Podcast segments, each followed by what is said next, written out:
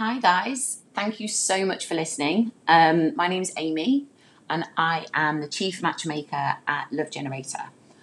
And I wanted to do a podcast today on moving on from bad relationships and, you know, how to really make your life better after having a bad relationship.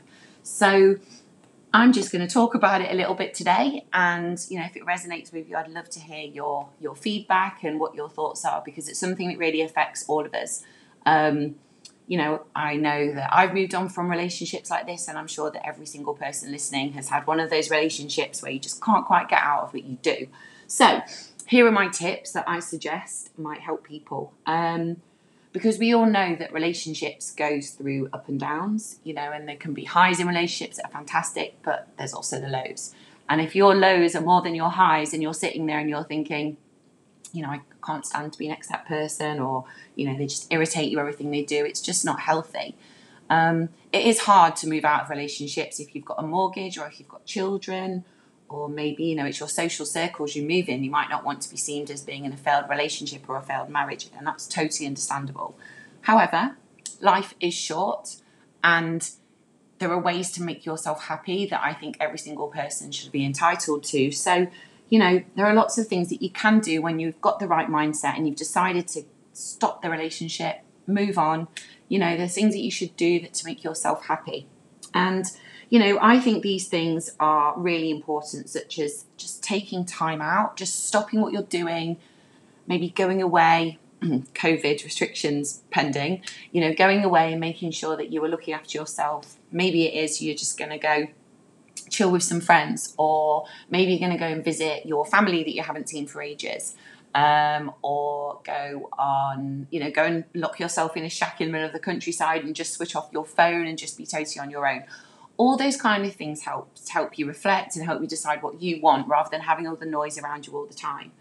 Um, also, I think it's really important to not rush. You know, if you've come out of a relationship where you haven't been happy, the worst thing you can do is jump into another relationship.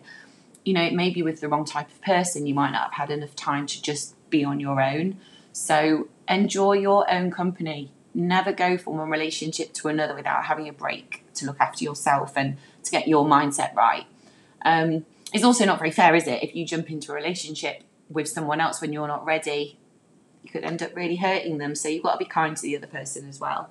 So don't rush into things, just wait till you're ready.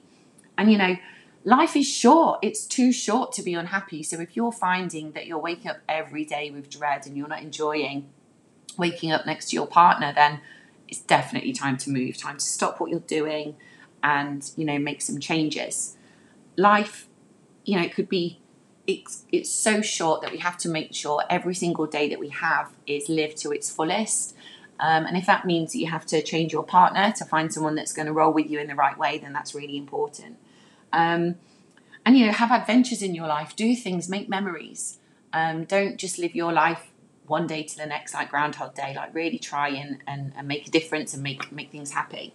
Um, I think that if you go away, have an adventure, maybe you've been in a relationship and you didn't get to go traveling. So why not take that time to book an adventure for yourself, clear your head, clear your mindset, and come back with a new perspective? Once you come back with a new perspective and you're ready, maybe you've got some new hobbies, you've been hitting the gym, you've been seeing your friends, you know, going to football matches if you're a guy, hanging out with all your guy buddies, or spending time with your children, um, and just being you then you may be ready to start looking for a relationship. Um, and if you are and you're in a good mindset, then speak to a professional, you know, go to a dating coach, get some nice pictures of you um, taken so you feel good if you're going to go on dating sites or, you know, if you're going to see a matchmaker like myself, you know, we can help you and we can put you up with those right matches. But the most important thing is you and how you feel and your mindset. Um, and just remember that relationships are difficult and all the pictures you see on social media aren't always correct. So um, I'm just wishing you braveness when you finish your relationship and that you'll make yourself happy. Um, yeah, love to hear your feedback.